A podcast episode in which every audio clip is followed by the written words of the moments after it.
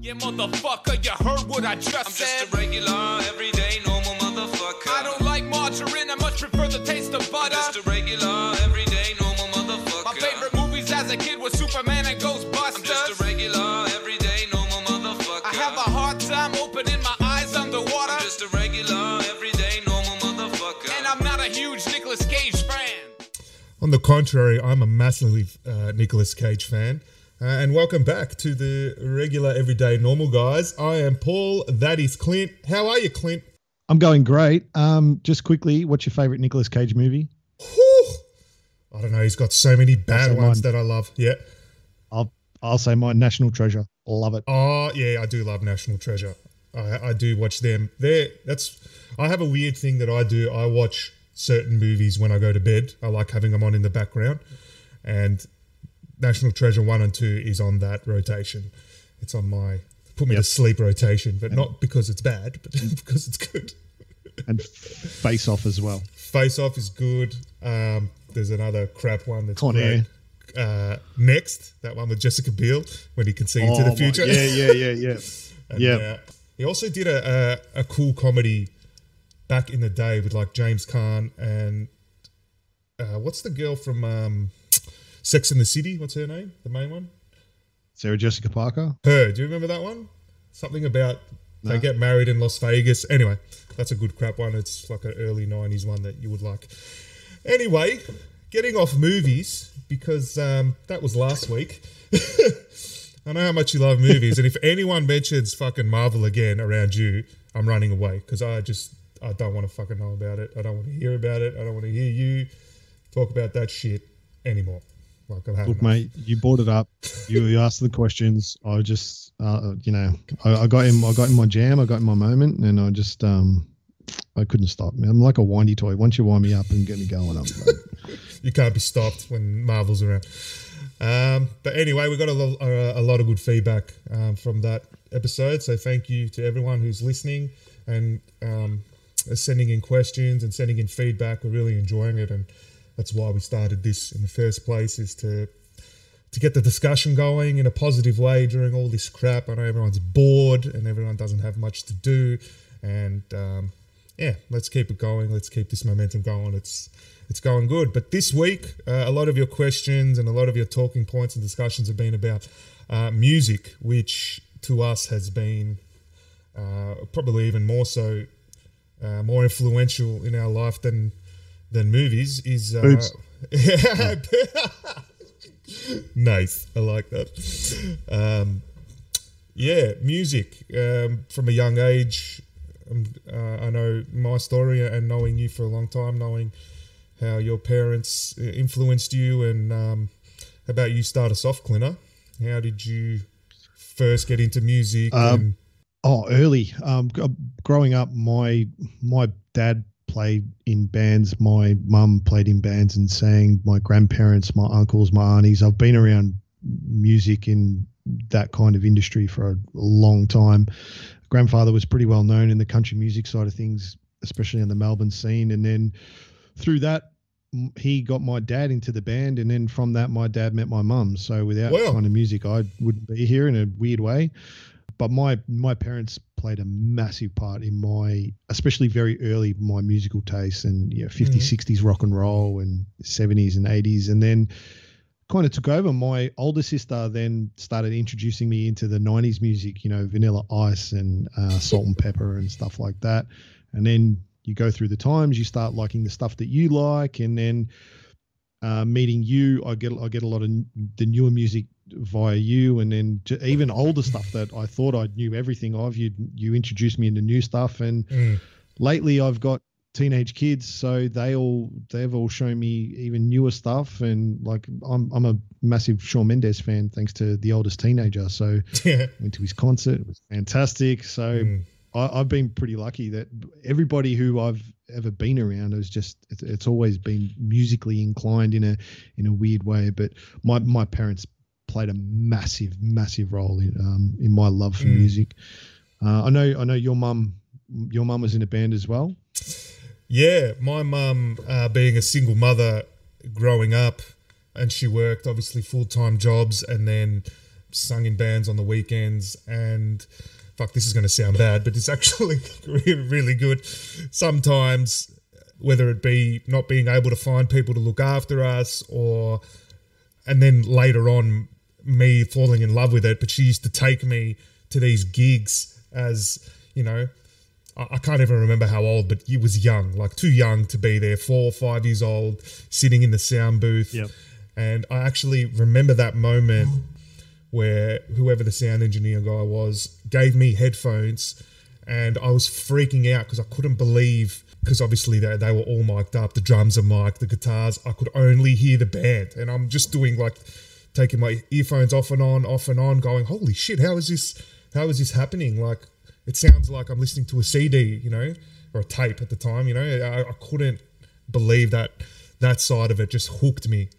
And obviously, the drums being I always loved the drums, and it turned into me playing the drums since I was 5 years old. But yeah, my mum taking me to gigs. She did, she was in a 80s, 90s, wouldn't it be 90s? It would be, call it 70s, 80s cover band. If I remember right, they were called Dags in Space, which is a crap name looking back. And then she did lots of Italian music and sung at weddings.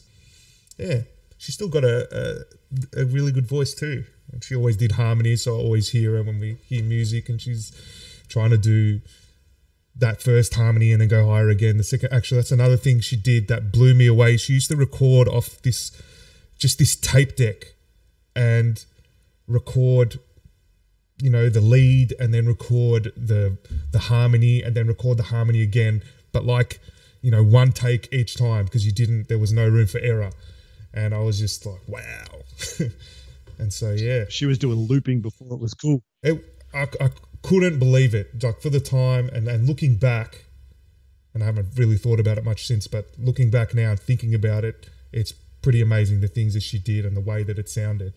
I should try and actually ask her to find one of these tapes, and we can play it in a later episode and show. Yeah, we'll put it on socials or something. Yeah. What's one song that she did that sticks in your mind that just, even like if you heard her sing it now, it would still give you chills? Probably some of the Italian stuff, you know, like the Italian love songs, Ave Maria, that type of stuff is more the chills. But there's a lot of 70s, 80s songs that just I would never have known if not for her. And then, you know, I'm growing up, and then you start dating and you're playing these songs, and I just remember getting looks like, what the fuck is this shit? You know, and it would be like, actually, I think we were talking about it the other day. That is it, John Paul Young? Yes, that song. Not him.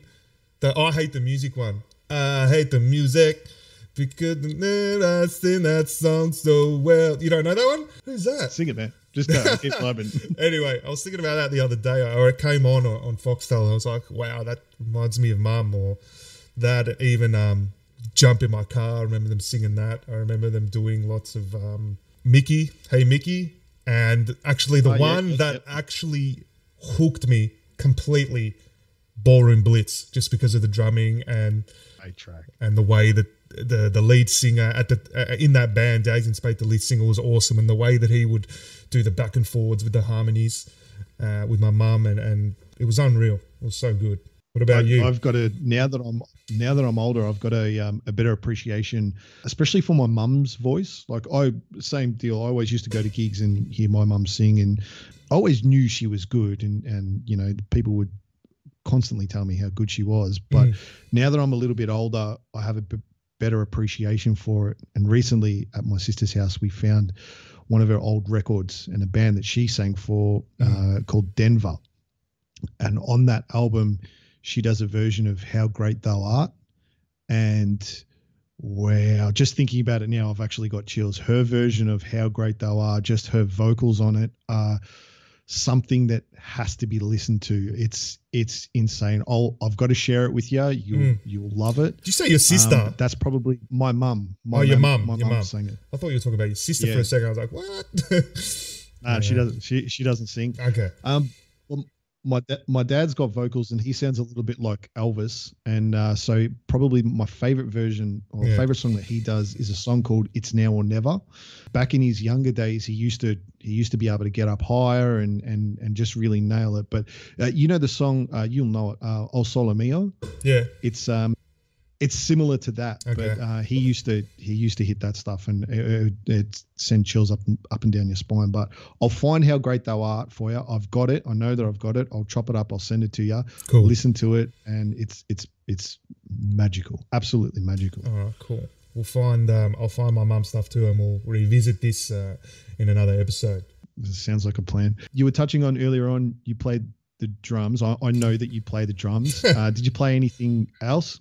You know, always through watching some certain movie or finding a musician I like that would be, you know, an awesome guitarist or pianist, and then I would gain interest for like 5 seconds and then get really bored of it just because I'm not good at it. I got fat fingers and I'm good at smashing the drums, and just leave it at that. But it's amazing though how when you start growing up and you start listening to different music and drumming, you know, after growing up with mum and only really listening to 70s, 80s, and then whatever was popular in the 90s, to starting to drum and then getting introduced to heavy metal and harder rock and things that when I was younger thinking, this is too crazy and too angry for me, and then just really appreciating the drumming, and that mixed with our friend and a former football teammate, Amir Banks, got us into some crazy heavy metal. And then, geez, I reckon for a year or two straight there, it was pretty much my whole playlist was that. And you would have remembered because we were living together at the time. And stemming further from that, more recently, listening to a lot of jazz drumming and really appreciating their art. It's like another level. Each time you listen to this new stuff, it doesn't matter how fast it is, how slow it is, the technical side of, I don't know, have you seen the movie Whiplash, for example? Yeah, yep, great movie. Unreal movie, and I know that's a bit next level in the way that they break down those characters, but to show that side of drumming and the technical side and being able to keep that beat and keep the band, you're basically the timekeeper. Yeah. Backbone, you're the backbone. Yeah. Yeah. Oh, just blows you away. And now more metal drummers, you know, the recently passed away Slipknot drummer Joey Jordison, and then my other favourite drummer from Avenged who passed away, The Rev, major influences in what I play now. And unfortunately, because of how much I work, I don't get a chance to ever, you know, play in bands or anything anymore, but I still enjoy. I use it as cardio now. Pretty much. I don't work out as much as I used to, and when I think I should go for a run, I'm like, nah, let's just go smash the drums for half an hour, and it works out the same. What about you? I remember you playing the saxophone. Yes, I played the saxophone through high school, but that was my sister used to play as well, and she was fantastic. She was studying to be like the doctor of music. She was going to the Conservatory of Music and all that kind of stuff. So I just kind of followed in her footsteps, picked it up, played for 4 years, put it down, never picked it back up again. And more recently, just as a bit of fun, I tried to learn how to play the ukulele, but I dabbled in drums at high school. And but now that I'm older, I have a better appreciation for those people that can play musical instruments. And now I regret not playing something, not sticking with it. So either learning guitar or even piano, I think would have been fascinating. But my cousin, he's a fucking freak of a musician, absolute freak. He can pick up anything, play anything, and he can sing. And I hate his guts. I hope you're listening, Aiden. Yeah. And when you watch people like Dave Grohl, it's like, oh, you know, you are only like the drummer in one of the greatest rock and roll bands of all time, and then unfortunately, you know, he died, and you started your own thing, and just, oh, you know, I'll just play the guitar and sing in this one and just be amazing at that, and then he can play the piano. And yeah, fuck you. It's not fair. Yeah, it's the same as like guys like fucking Bruno Mars and Justin Timberlake. And I understand they're in the music industry. It's what they do. They're always around instruments and all that kind of stuff. But when you can sing the way that you do, dance the way you do, play instruments the way you do, it's just like, leave some talent on the planet for the rest of us. Just a little bit, please. Just give me some of that, you know. How much money do you need, man? All right. Do you remember the first concert you went to? Whoa, first concert I went to? I know we've been to a bunch together, but let's start with your first. I think it may have been John Farnham, Age of Reason concert.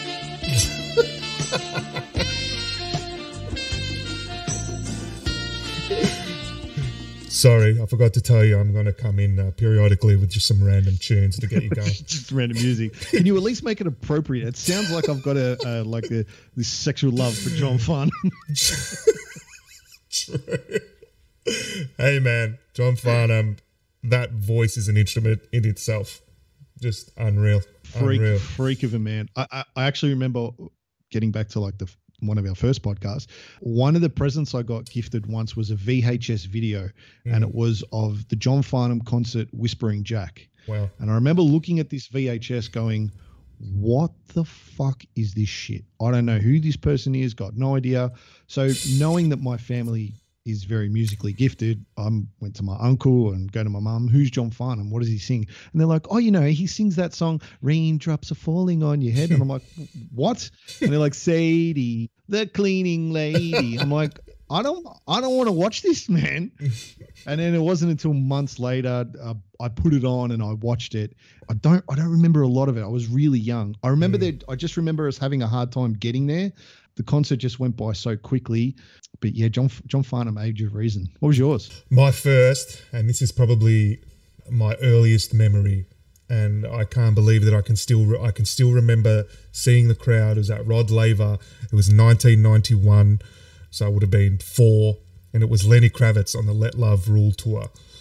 Oh, wow. I could still remember the crowd singing Let Love Rule, because when he would break it down to that bridge to the chorus, you got to let love rule, and then the whole crowd, I could still hear it. Nuts. And obviously being hooked on drums already, I was just, the whole concert was me looking at Cindy Blackman.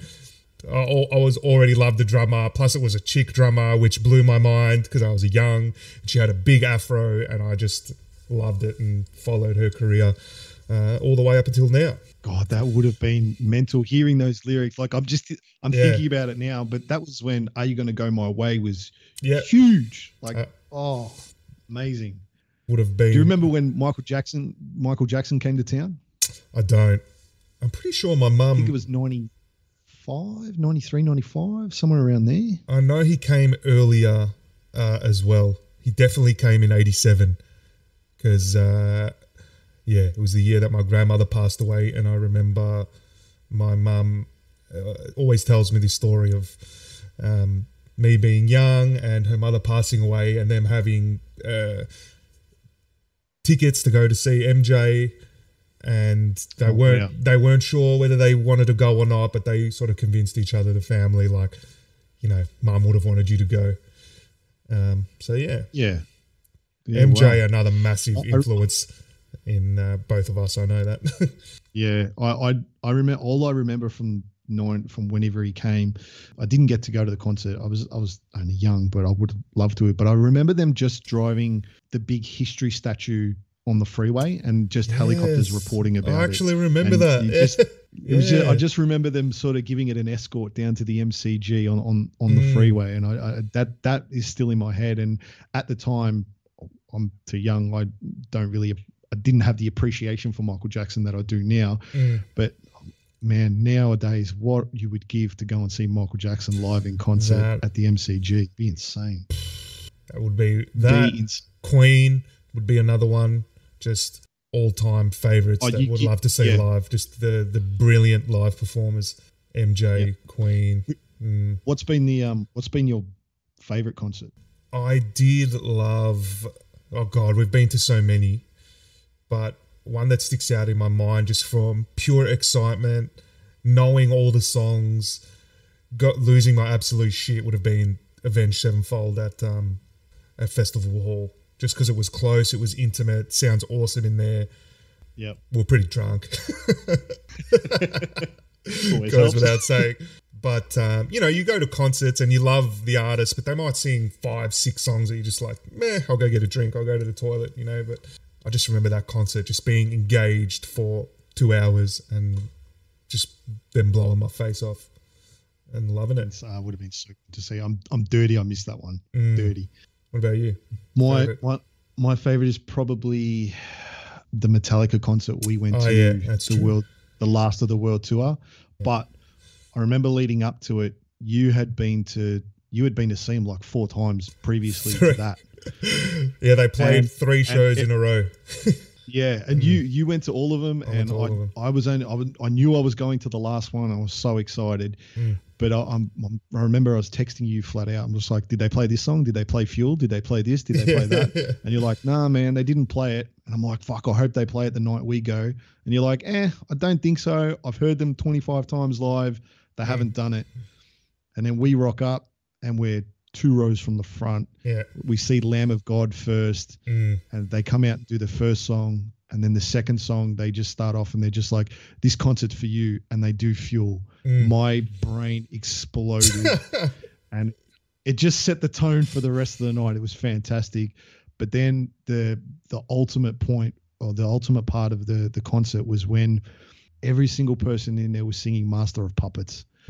It was just amazing. Metallica for me, head and shoulders, it was just the best. That was a good one. Jeez, how many other concerts do you reckon we've been to? Oh, so, dude, we've been to Steel Panther, we've been to festivals, we've been to Backstreet Boys, we've been to so many 90s boy bands. Yeah, we did. We went and saw Boyz II Men. Hanson, we went and saw. Hanson was a weird one. That was a strange concert. 5. Oh, yes, 5. That was insane. That was a good one. I was surprised how good that was. That was really good. Even though it was only 3 of them, but it was still 5. And then there have been a couple of those like 90s smash hits ones, like the old school ones. All the R&B Friday Jackson ones. Yeah. That one was good. Which were all good. If you had to pick one out of every single artist, dead or alive, 1 concert, 1 live show, who would you be? Who would it be? It's so hard to pick one, but it has to be MJ. It has to be Michael Jackson.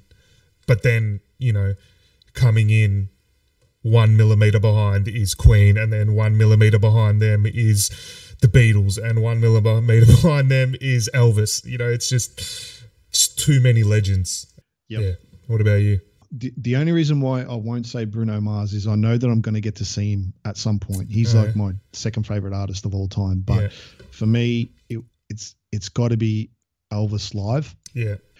And look, the closest thing that I ever got to see of it is they did a thing where what they do is they take the audio and the visuals from Elvis's concerts, from about 3 or 4 different concerts, and they lift the audio and the visuals from that, and then his actual real band alive today are on stage, and they had this big curtain, and Elvis was just on the curtain, and he's singing, and they're playing the live music there. That's the closest that I'm ever going to get to that. But I was so fully immersed in the concert that, you know, when they shoot a concert, and especially back in the 70s, you know, and Elvis used to move around a lot. The camera used to miss him. And so I knew that I was fully immersed when I would look to the stage to see what I was missing. And then I'd be like, oh, fuck, he's not there. You're like, dickhead, he's been dead for, 30 years. But that concert is probably it is the closest that I'm ever going to get to see. But he's still the one that if I could give my firstborn, it would be for Elvis for sure. Yeah, you're massive. Yeah, I love you. But okay, because you're a massive Elvis fan, and I don't know much about when he was in his prime, or I know he copped a lot of shit for later in his career, and he was, you know, wearing the jumpsuits. But when was prime Elvis? according to you, in your opinion? See, I grew up in a weird time where I watched every single movie of his. So I love his movies. I understand their crap. I understand their shit.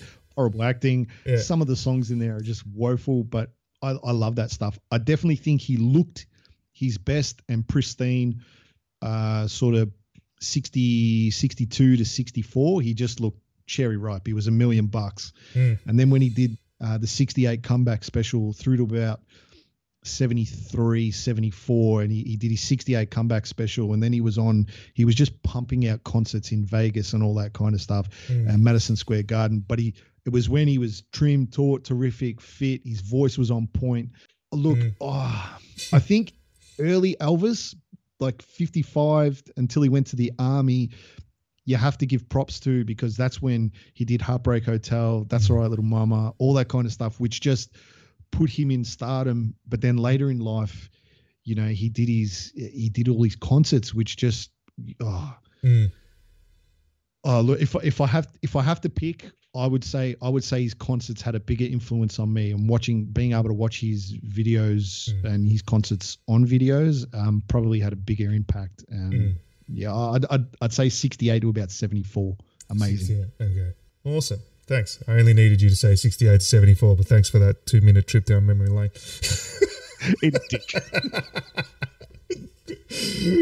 Oh, shit. All right. All right. They are bringing it a bit more to the modern age. There has been, you know, like we used to hear when we were young, listening to our music at the time, and your grandparents would be like, that's not music. And then now us listening to shit, like the things that my little sister listens to, I'm looking at her like, come on, man, like have I taught you nothing? Have we not grown up in this musical household and you're listening to this mumble rap garbage? And what do you think? Actually, having said that, a couple of years ago, I would listen less to more of the popular stuff, but since then, I think it has made a bit of a comeback, and music is starting to be really good again. And then, you know, I'm never going to like mumble rap because I love rap. I've loved Tupac. I've loved Eminem and all the classics. They're the greats. You're never going to beat them. And you love the way that they break it down and construct the story and say it. And then, you know, I'm never going to like mumble rap and what they deliver, but that's fine. You don't have to like everything. But what do you think of this more modern age of music? And it's weird, man, because I've got 3 teenagers and they all like different stuff. So the eldest, she is probably a little bit more boppy, so she got me onto Shawn Mendes, and I'm a Shawn Mendes fan. I got not embarrassed to admit that. Been to his concert, great. Yeah. The middle child likes a variety of stuff. Like she actually listens to all the old school stuff. So she's Aussie Bogan rock, 60s, 70s, 80s, all that kind of stuff. But CJ, my youngest, he listens to more of the modern day stuff, and he listens to all that crap. I shouldn't say crap, because some of it is okay, but it's all about, you know, stuff. It's rap songs and stuff that we could never relate to, and it's not inspiring and stuff like that. Like, you know, you've listened to a lot of Tupac. A lot of his songs are very heartfelt, and there's a good message behind it. Whereas the stuff they listen to is all about money and bitches. Yeah, and I don't feel that. Yeah. I don't know. Like I can't relate because I don't have money or bitches. So,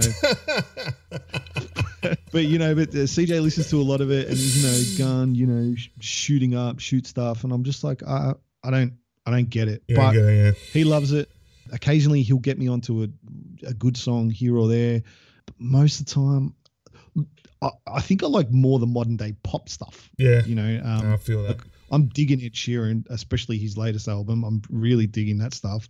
Even the more modern day rock stuff, you know, the odd song here or there, I quite like it. And it's weird. You come across a banger, and you know as well, you come across a banger, and we share it with each other, and then you know, it instantly goes to our top 5 most played songs. Yeah. You know, it's But even more recently, I've, you know, got more respect for artists like Pink that I have no idea about.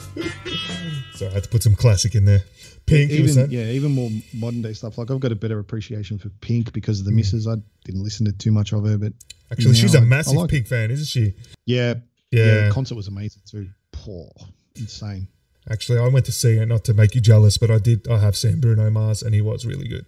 I know. Don't, let's not talk about that. It's the only time in our friendship you've ever hurt me.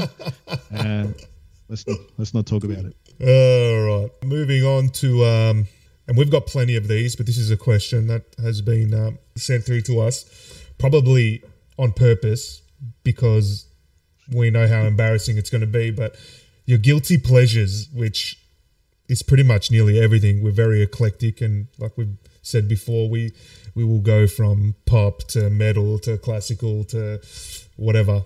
But what's some of your more guilty pleasure tracks? I've got no problems in admitting to liking Shawn Mendes. I don't care about that. I don't think that's too bad. Shawn Mendes has got pipes. You know, he's got an amazing voice. Yeah.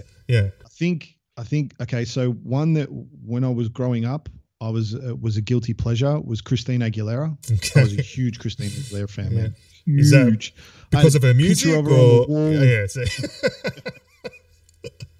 Got a big picture of her on the wall. All the songs, loved it. But now, probably more modern, little bit of a guilty pleasure is probably BTS. Oh yeah, that's a massive one. I definitely love that. Nah, I'm with you in that. I've even tried to show other people and them sort of look at me like, what's going on here? You know, they don't sing in English, but then they started singing in English and it's amazing. Yep. Love 7 Age of Boys, you know, singing and dancing on stage. True. And they dance so amazing. It's so like MJ inspired, which is what Dynamite basically was. It's just a tribute to MJ. Unreal. What's one of your old school ones? Backstreet Boys, easy. I know it's that's not a guilty pleasure. No, mate. I'm not letting you have that one. That's not a guilty pleasure. Any of those for that. No, those 90s pop, S Club 7, Aqua. I would still listen to them now. They're on. I've got so many different playlists, and especially like my shower playlist is more ballad. Singing time, and I just go into power stance, and it's like, you know, I feel like I'm on stage and there's water raining down on me. Do you fully look at the light and like do the power fist as well? Like, this is going to sound even worse because I've got like mood lights in there and they change, and it feels like a spotlight is hitting me and the water is glistening across, and yeah, all the poses come out. Actually, a few times I even get so animated that, you know, my arms will come up and I'll smash the door and I'll smash the tiles. and it just snaps you back into reality. It really does. I'm just singing. I'm like, fuck, I was singing that really good. I'm like, fuck. Some of my classic shower songs are that Eternal song. It's not so much a sad song, but it's that, you know, I want to be the only one who loves you. I always sing that. I always sing Wishes by Human Nature. I always sing Every Time You Cry, John Farnham. And then it goes into Boyz II Men, Pass You By, always that one. Some 112 songs. You're Still the One, Shania Twain. That's in my shower playlist. And then into Shania Twain, probably a guilty pleasure.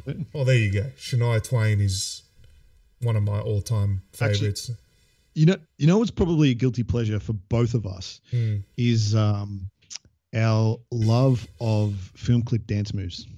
Oh, absolutely. Now, anybody who knows us knows that these are the moves that we bust out regularly on a dance floor. But remember the night that Chell and Daniel caught us dancing to Backstreet Boys in the lounge room? Well, we were blind drunk. I do remember that.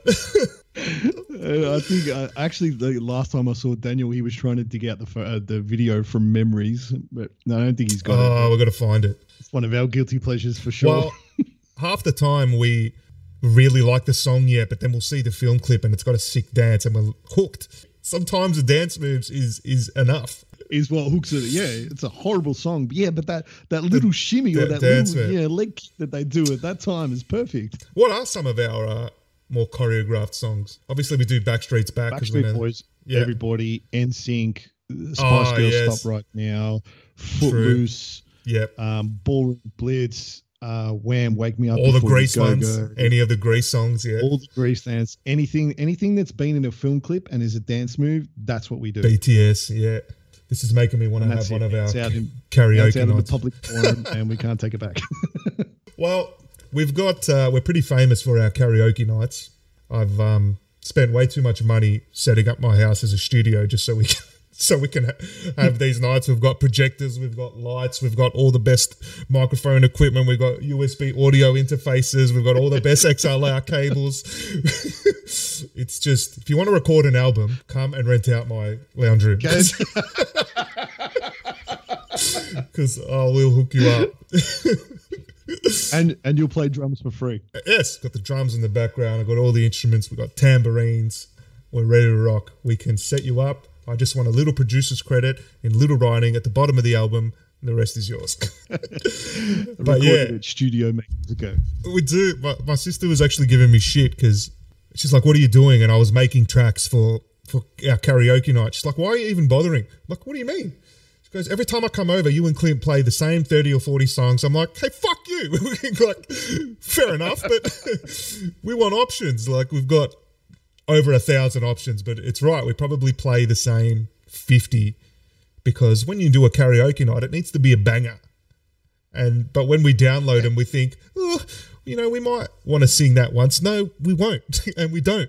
But we have our hour of dance, we have our hour of rock, we have our hour of ballads, and it's all set aside. An hour of dance moves. That's how it rolls. Oh, I love it when we bust down. We get ready for our slow jams. It's always so good. Hey, let's give some people some music to listen to. So the songs that we're about to listen now, we're going to give our top 5 songs that we're both currently. Without a song or dance, what are we? So I say thank you for the music, for giving it to me. Thank you for the music. So thank us for this list. Later on, Paulie, hit us with your top 5 most played songs right now according to Spotify. All right, I'm not cheating. Number five first. Number 5 is Lil Nas X, Montero. Track. It is a great track. I think the first time I heard it was on an award show, and his style at the moment is what is helping bring back this sort of generation of, you know, rap into, you know, he cops a lot of shit, obviously, for being very flamboyant and openly gay, and a lot of people can't hack that, but that's their problem. His tunes are unreal, and that is just an unreal track, an easy banger to sing to, dance to. Yeah, so that's number 5. Number 4 is just a remix of Your Body, the full Tekka's Cat Dealers version. Oh, that's a great version. It is. That unreal. Is a great version. Yeah, yeah. You've got a workout playlist, you've got a dance playlist, add that right now. Yeah, it will pump you up like nothing else. Or already a great track on its own, but remixed into. Actually, I've shown a few people. I've shown Maya and Marco. We were driving home from a pub one night when we used to be allowed to go outside. I played this song in the car, and because it takes a little while to drop, but once it drops, and I remember Marco's head just exploding, and they got married earlier this year, and in the reception, he actually came out to this track, and it was unfucking real. He came out dancing to I Don't Want Nobody, but it was the best.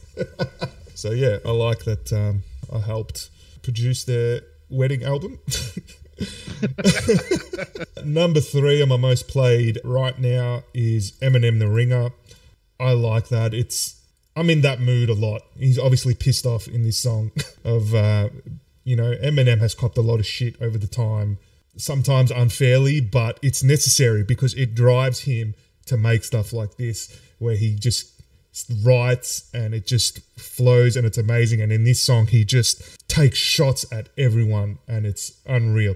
He's one of the rare people that can make fun of a singer or a style of singing in his song. He will copy it to make fun of it, but it sounds amazing the way he does it.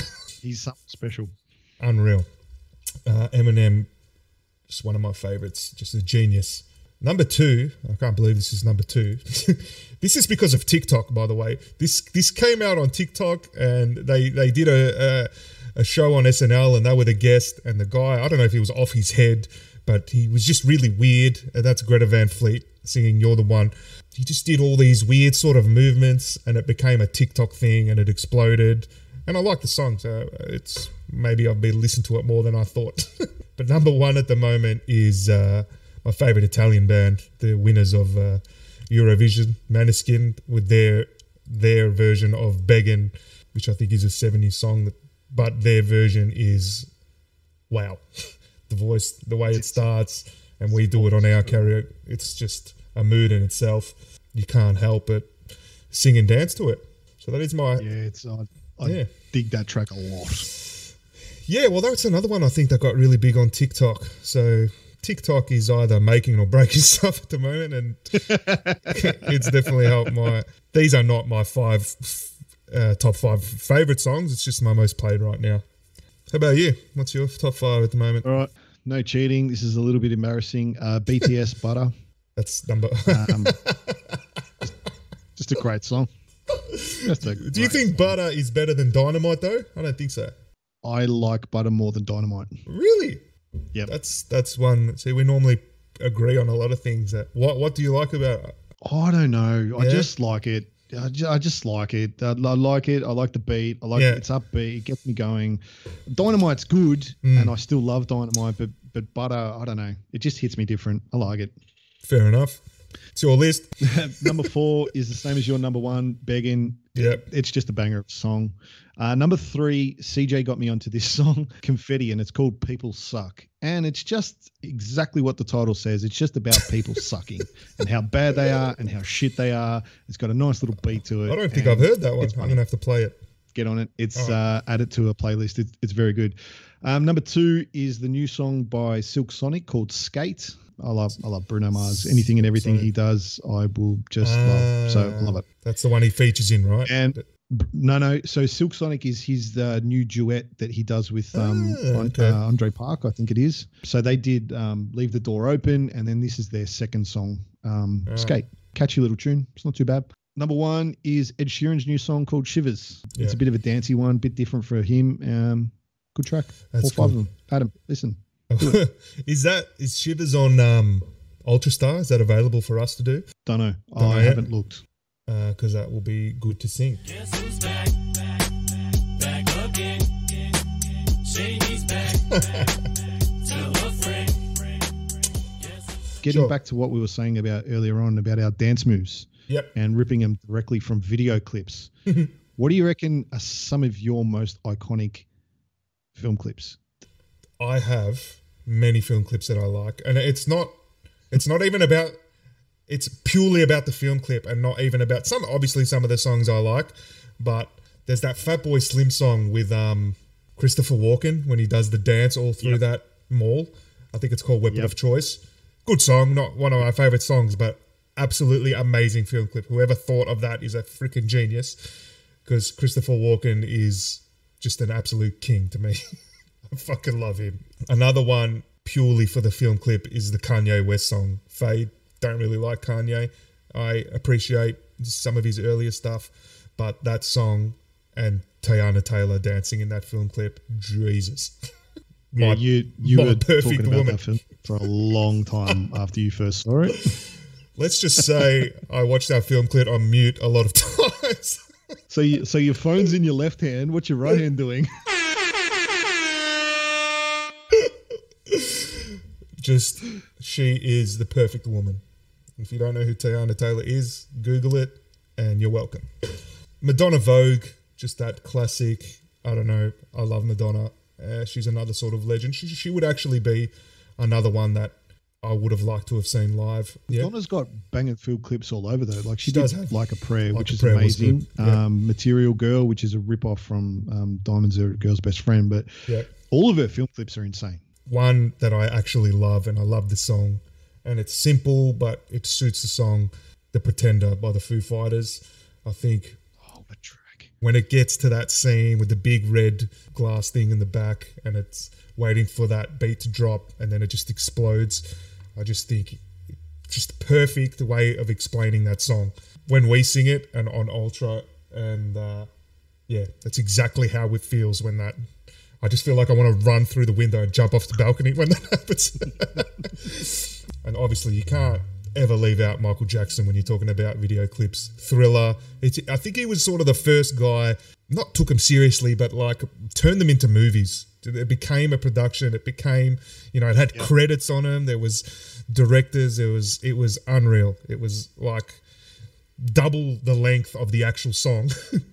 And it was... Yep.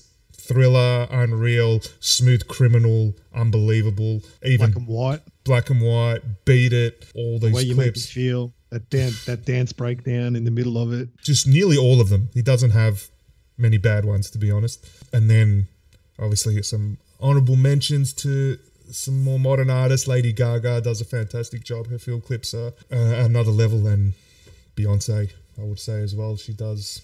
Single Ladies is... You know, one of those simple, brilliant ones. One of the most iconic film clips of all time, I reckon. That, and what's the one with the one on the beach? Drunk in Love. Drunk in Love, another classic, ripping film clip. Yeah, I think anything from those 90s boy band, girl bands. Yeah, you know, Spice Girls. You know, spring to mind. Backstreet Boys have you know 3 or 4 real sort of iconic film clips that just. I don't know. They just play in my memory. Again, anything from MJ, Bohemian Rhapsody, Queen. Oh yeah, ripper.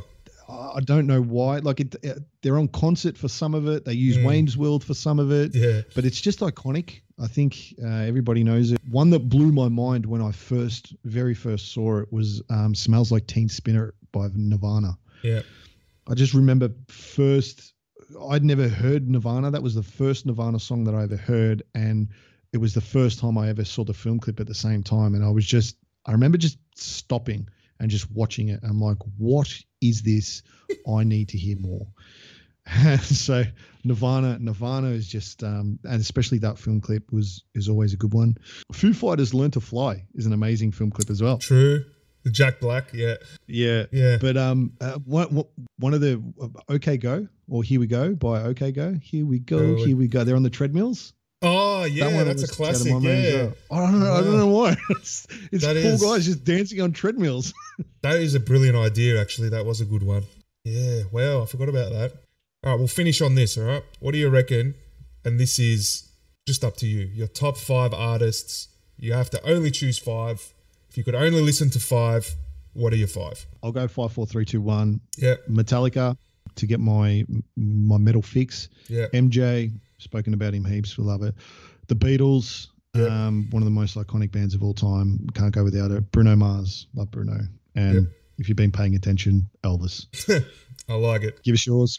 Lenny Kravitz, so much talent. He did a lot of his early stuff in his garage by himself, playing every instrument, and that's just blows my mind, and how good it sounds and things now that you would, when you look back, listen to it, it's just, I don't know how he does it, how he had that artistic mind, his way that he put a song together, that he layered, the way he layered songs and added, you know, different classical parts. Unreal. With Lenny Kravitz, do you think, I know you and I love him, but do you think he's underrated a little bit in terms of one of the greats? I think so. I think because now people, this is going to sound bad, but if he died 20 years ago, he would be seen differently. He would be seen as an absolute legend. Yeah. But because he's still there and he's still going and he's still on social media and he posts, you know, he's pushing 60, he's got a 6-pack, and I don't know. The girls like it, but a lot of people don't respond well to this type of behaviour, so he probably doesn't get the respect that he deserves. But if you look through his discography and go through, just listen to Let Love Rule from start to finish. It tells so many different stories, and that's just him and no one else. I can imagine, you know, there's great actors who would get a role, like we said in the last one, talking about Heath Ledger, and he locked himself away for however many months and just fully method became this person. I feel like that's how Lenny would have approached his music. He just you know, would be in this garage for months on end and just produce this magic. Next on my list would be Eminem, just because I feel like he can have his silly songs, and you get in that mood for that silly house. His songs are he's not happy and he's just, you know, I feel like they're my two moods. I'm either happy or I'm smashing something. So it's just, it's more helps to describe my personality in music. Number three, I had a 3 and 2 here, which were both metal bands, but I'm going to have to change it. I'm going to pick Avenged over Metallica as my metal fix. As much as I love Metallica, but I don't know, I think Avenged more influenced me in my drumming, whereas Metallica is drumming as shit, and I think Lars is shit. There you go, folks. You heard it. Bang. As far as drummers go, I mean, he was amazingly kept the band together somehow, but for technical drumming, you know, not one of my faves, but still decent nonetheless. But Avenged, just so many bangers, amazing drumming. I love the harmony guitars, which they always do. One guitar low, one guitar high. M. Shadow's voice. I mean, he would be... If I had to go gay for anyone, it's going to be M. Shadow's. Let's just face it. He's got those cute little dimples. I can't help myself. Not even Juddy? Nah, not even Juddy. I choose M. Shadow's way more. 2, I've changed to MJ. Just because, just for how many tracks he's got. He's just got so many tracks that are in the top 100 ever. I just feel like you could never get bored listening to MJ. And number one, out of nowhere, because I haven't really spoken too much about rap, but in my teenage years, say from, you know, 12 onwards, Tupac, Shakur, just unreal. I can't put into too many words how much he influenced me with a lot of his storytelling. He did have a lot of those crap songs. I won't say crap, but songs about, you know, nothing. Just those popular songs that he needed to throw in there. But obviously Hit 'Em Up, which was, I know, you know, a real diss track, and there was a lot of hurt behind it. But the emotion behind it, you could see he'd completely lost it. And no amount of facts that ever got thrown at him was ever going to change his mind. He's blamed these people, and he wants everyone to know it. And easily the best diss track of all time. But just so many other really amazing. Brenda's Got a Baby, into Changes, which was obviously reworked after he died. Yeah, just so many that. And then obviously loving some of his acting in Juice and Poetic Justice and Gang Related and among others, but. Tupac is my number one. He was so young, man. He was so young. Every time I talk to Tupac fans and we speak about it, just think, look, I think he actually died today or yesterday, 25 years ago. So think about where that rap game would have gone, how many tracks he would have made, how many bangers that we've missed out on, unfortunately, due to losing arguably the greatest, you know, rapper of all time. I am glad that his legacy lives on. Like I am happy that he's got all the recognition, and that no one's ever going to take that number one mantle away from him. Like even M, as good as he is, and he's been rapping for as long as we've known, and Eminem will keep going for another X amount of years. He'll just never get the title. It's Tupac's. I agree. I think we throw around the GOAT tag way too easy these days. Eminem is probably the greatest of his generation, of his style, absolutely. But if you're going to put the whole rap game into, you know, break it down, it's got to be East versus West, and it's got to be Tupac versus Biggie, and no one else is in the conversation as far as I'm concerned. That's wrapped up our musical episode, Clint. I think this has easily been the best episode we've ever done. There's no doubt about it. I thought the last episode was the best episode we ever done. Nah, every episode is the best episode we've ever done. So, all right. So the next episode. So this is the best episode, but the next one's going to be the best one. Well, that we've done at the time. I'm confused. Go watch Inception, and you'll get it. Got it. Right. Check. All right, pal. It's been great talking to you again. We'll see you back same time, same channel next week. Love you, buddy. We'll see you next week. See you, mate. See you, pal.